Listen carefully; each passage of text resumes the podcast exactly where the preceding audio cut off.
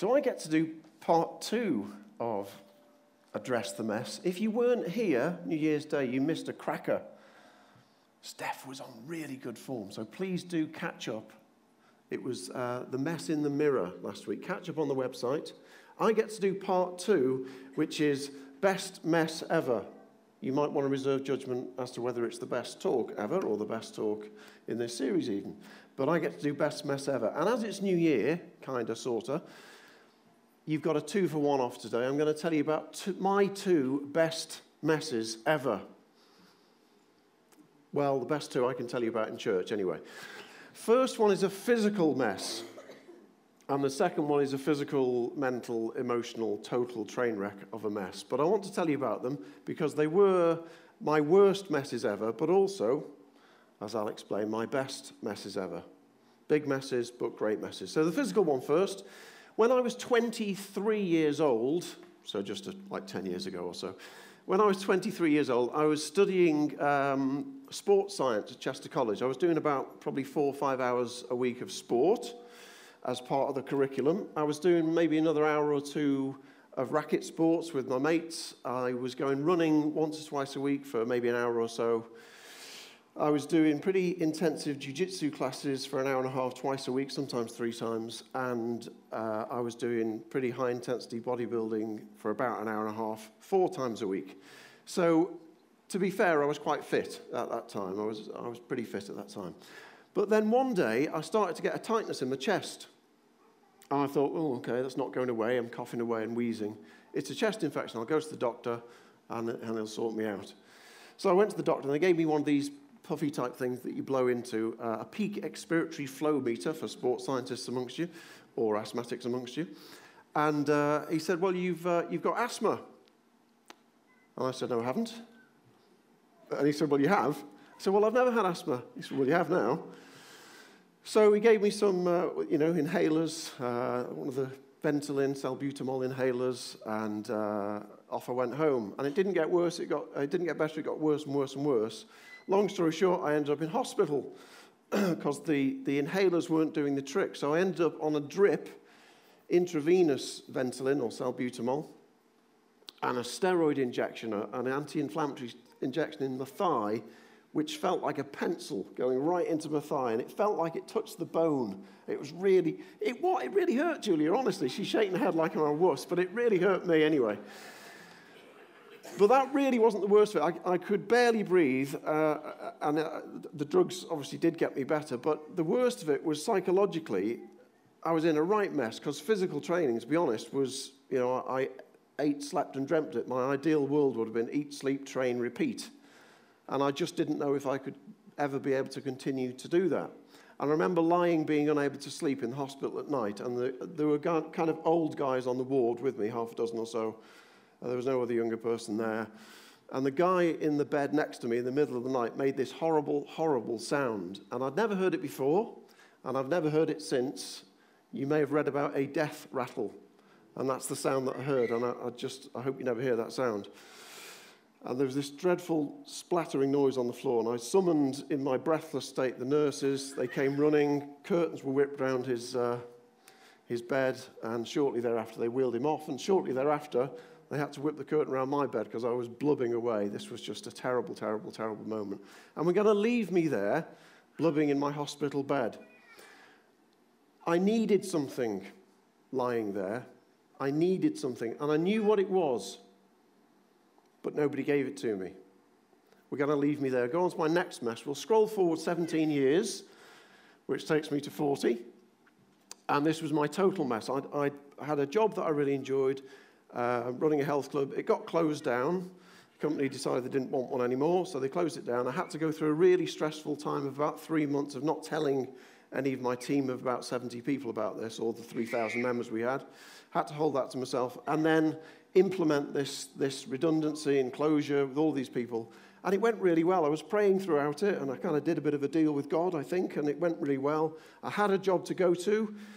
That didn't go so well, and a friend of mine was involved in that, and I had this terrible time of divided loyalties. It wasn't going well. I felt I couldn't stay because I was, felt I was letting him down, but I couldn't leave because I'd be letting him down if I left. So I couldn't say, could, should I stay or should I go now? That kind of thing. Couldn't sleep When I say I couldn't sleep, I could sleep for maybe two, three hours. And this went on not for a few days or weeks, but months and months and months and months. And that leads to something called clinical depression, which is what I got. Eventually, I did leave and I took another job in health and fitness with a heavy heart because I knew it wasn't right, but I had to kind of look after my family as best as I could and earn some money. And it just spiraled. I remember I had one day when I was myself and I thought, oh, this is easy, I can do this. And then the depression came back in.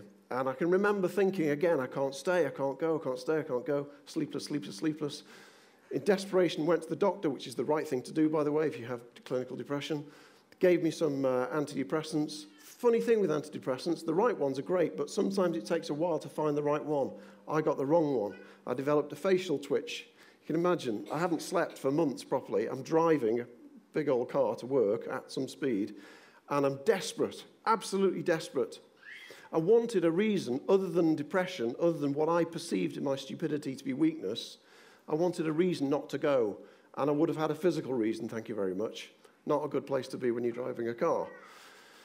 Finally, finally, finally, uh, we were going on holiday, and I, I made the decision, worst day of my life really, I made the decision I would go, and I did go. And the next day we went off on, on holiday. And I can remember going out for a walk. And finally, my body had had enough. And I can remember going for a walk and slowing down in a field and literally falling to my knees, praying the desperate prayer, please, please, please help me.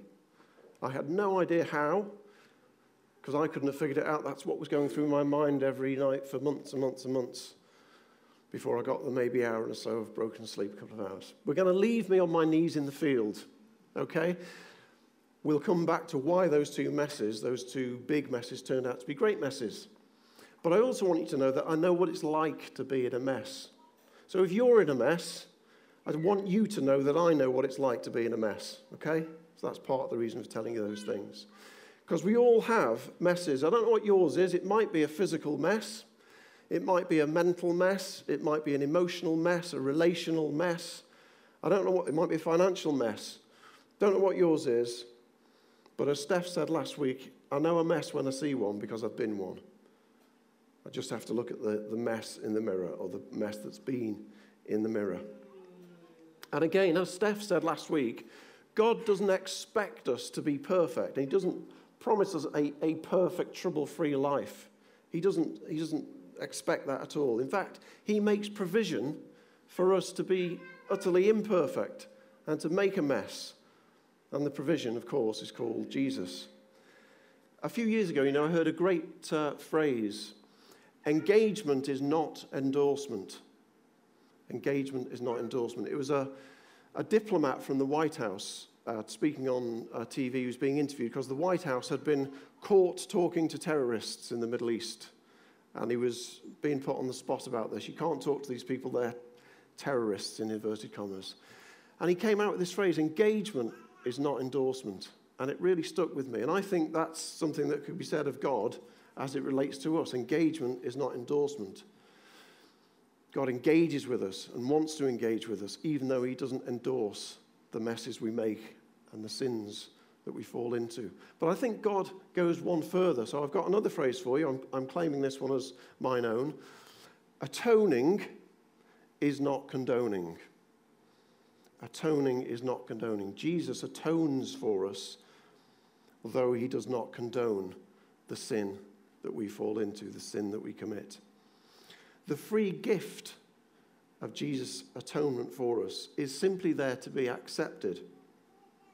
And we accept that free gift of atonement by accepting and following Him. One of Jesus' closest friends and followers, John, uh, wrote one of the accounts of Jesus' life. We call them the Gospels, written by Matthew, Mark, Luke, and John. John, one of his closest followers, wrote one of the most famous parts of the Bible. It's going to just pop up on the screen now, please, Kim, and we'll read this through. This is the way John puts this gift of atonement and why Jesus came. For God so loved the world that he gave his one and only Son, that whoever believes in him shall not perish but have eternal life. For God did not send his Son into the world to condemn the world, but to save the world through him. Whoever believes in him is not condemned. But whoever does not believe stands condemned already because they've not believed in the name of God's one and only Son. Just pause there a second. Whoever believes in him, that doesn't mean just believes that there was a historical figure called Jesus who was crucified and died. It means believing and following him, believing him, accepting he is God's one and only Son, and following his teaching and doing our best to be disciples, to be followers of Jesus. And all that means doesn't just mean believing there was a man called Jesus. But notice also, whoever does not believe stands condemned already because they've not believed and followed in the name of God's one and only Son. They're not condemned, we're not condemned because of our messes, because of our sin. That's covered off. That's covered off by Jesus and the atoning power that he displayed on the cross and his resurrection. The, any condemnation is through a rejection of ours, a rejection on our part of Jesus. And then John goes on this is the verdict. Light, by which he means Jesus, light has come into the world, but people love darkness instead of light because their deeds were evil. And on to the next, please, Kim. Everyone who does evil hates the light and will not come into the light for fear their deeds will be exposed. We like to keep stuff hidden away, don't we? We don't like people to find out about our stuff, our mess. We like to kind of sweep it under the carpet and keep it to ourselves. Even to ourselves, we don't like to admit sometimes. And I think a lack of self awareness is a big, big problem in our world. We just don't like to own up to our messes. We don't like them to be brought into the light. But if we accept Jesus, that is to accept that God sees everything and is with us all the time. Sometimes people pray, please, God, be with us. Well, God is with us. It's just whether we're choosing to accept and believe that. And all that that means when we mess up, we're doing it in the light if we've accepted Jesus. But whoever lives by the truth comes into the light, so that it may be seen plainly that what they have done has been done in the sight of God. In John's account, just after he, write, he writes those verses, Jesus goes and gets involved in some messes. He goes and meets a woman, a Samaritan woman at a well. She's in a right mess, steeped in sin, and, and Jesus doesn't condemn her He's really merciful to her. He speaks truth about her life that astonishes her. But he goes, he, he chooses to go and address her mess with her. And then he encounters a government official whose son is dying. And the guy comes to him and asks for help to heal his son. And Jesus sends him away, saying, Your son is healed. And then a little bit later on, again, he comes across another woman who's been condemned for adultery. She's been caught in adultery. She's about to be stoned. Jesus has been preaching in the temple. The teachers of the law there are seeking to trap him, so they are about to stone this woman with Jesus there. And uh, they put it to Jesus that that's the law, trying to trap him. And Jesus is just kind of doodling in the dirt and says, Well, okay, I'm paraphrasing. Okay, if any of you is without sin, let him be the first one to throw a stone. And they drift away because they know, like you know and I know, that we've all made a mess, we've all sinned. So they drift away. And Jesus looks up and says, Is there no one left to condemn you?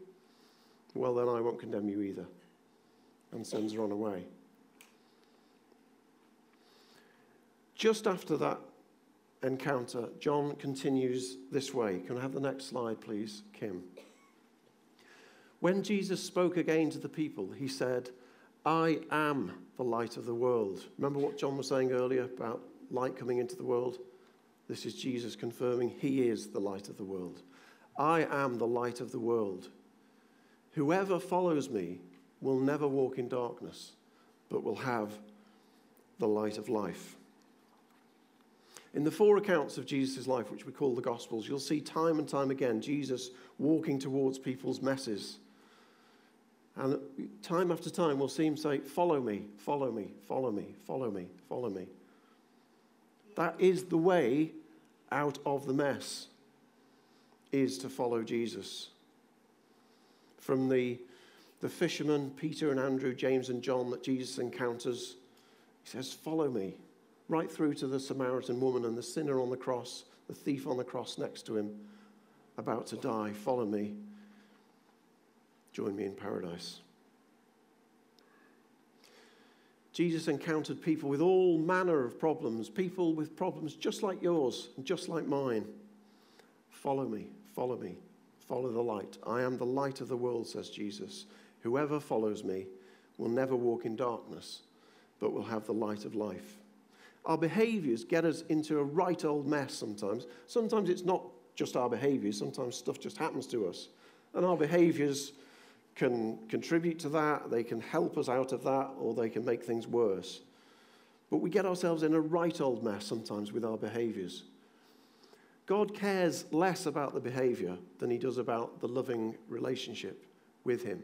And I put it to you any loving parent would say the same thing. We can forgive all of the stuff that our kids and grandchildren do and children we're involved in with do. We can forgive all of that if the loving relationship, if because of the loving relationship, we can forgive the messes. So, of course, God does the same thing. God atones, though he does not condone. Engagement is not endorsement. Jesus lights the way for us to follow and says, Follow me. I want to show you a quick clip in a moment. This is from the TV series uh, The West Wing, which is a fantastic TV series about um, the President of the United States and a group of his aides um, running the West Wing, the sort of power base of the White House. And the scene we're going to watch, there's two guys, um, Josh and his friend and boss, Leo. Um, Josh is a younger guy, Leo is the older guy. Josh has been through a terrible mess. He's been through a really stressful situation, and he is in a desperate state. He's put his hand through a window. He's in that desperate state. He's worried that the, the, the stress disorder that he's got is going to prevent him from doing the job that he loves. And in desperation, he's smashed his hand through a window. He's, he's claimed he's not done that, he's just broken it by accident on a glass. But his friend Leo and his, his assistant Donna know a bit better and they want to help him. Let's just have a look at this. I think that's a great example of being a friend in need, getting down in the hole and, and helping them out. I think it's no coincidence that it mirrors Jesus' famous story of the Good Samaritan. And Jesus taught us to love our neighbor and explain through that story that our neighbor is everybody and we're to love everybody. When I was in that hospital bed, the thing that I needed was hope. I needed somebody to give me that hope and the blessing in that mess, because Jesus can use a mess to bless, the mess was terrible. But the blessing was, I knew then, it was like branded on me the importance of hope. It was really clear to me how important hope is. Years and years and years later, a friend of mine was in really big problem, really big mess, completely different circumstances, but he was desperate. He phoned me from the car I won't go into the detail, but he was desperate. And I said, I just remembered that time in the hospital bed, and I knew what he needed, and I knew I could give it to him. So I said, I promise you, we'll get through this. Not, I think you'll get, I think you'll get through this. I promise you, we'll get through this. I knew it to be true, and it was true. And it turned out to be, eventually, an incredible blessing to him. His circumstances afterwards were better than they had ever been, really. But he needed that hope. He needed somebody to get in that hole with him. My other best mess ever, when I was down on my knees in that field, I'd messed up through my behaviors and refusal to admit that I was stressed and, and weak. I messed up. And then I finally gave up. And then I finally looked up. And God showed up. And that was such a blessing to me. If that hadn't happened, I wouldn't be standing here now. I'd probably be, if I was here at all, I might be working in some health club somewhere, but I certainly wouldn't be leading a church and preaching to you about this. Sometimes there's a big, big mess, and God uses it to bless. I messed up. I gave up. I looked up, and God showed up. And I know there's other people here. If you're non Christian people, that's lovely that you're here. But I know there are other Christian people here who would agree with what I'm saying. So if you're skeptical about this, I bet there's loads of people who would say, Yeah, that rings true for me. I messed up. I gave up. I looked up, and God showed up. So, my message to, to you, if you're just visiting or just exploring, is keep coming. Keep asking questions. Keep coming, keep coming. Just come and see. We're not trying to make you fall in love with Jesus. We're, we're setting up the dates, is what we're doing. Sometimes it takes a big mess to arrange the meeting. Let us help you. Keep coming. If you are a Christian, a follower of Jesus, I just remind you, Jesus did say, Love your neighbor.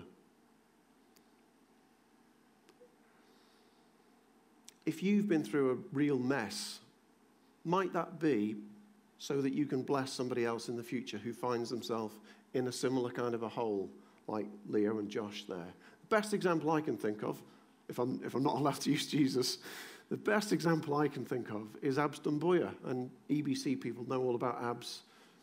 Disabled in Sierra Leone, helped out of the hole by somebody sponsoring his education and training and into employment. And what did he do? He went back to one of the poorest countries in the world to help people who are disabled. He got in the hole with them and helped them out. So, my message to you is be the hope in the hole. We're to be, as God's church, Jesus' hands and feet. So, perhaps we can be the light that takes people out of the hole. And one day, perhaps, we can lead them to the one and only light of the world, Jesus Himself.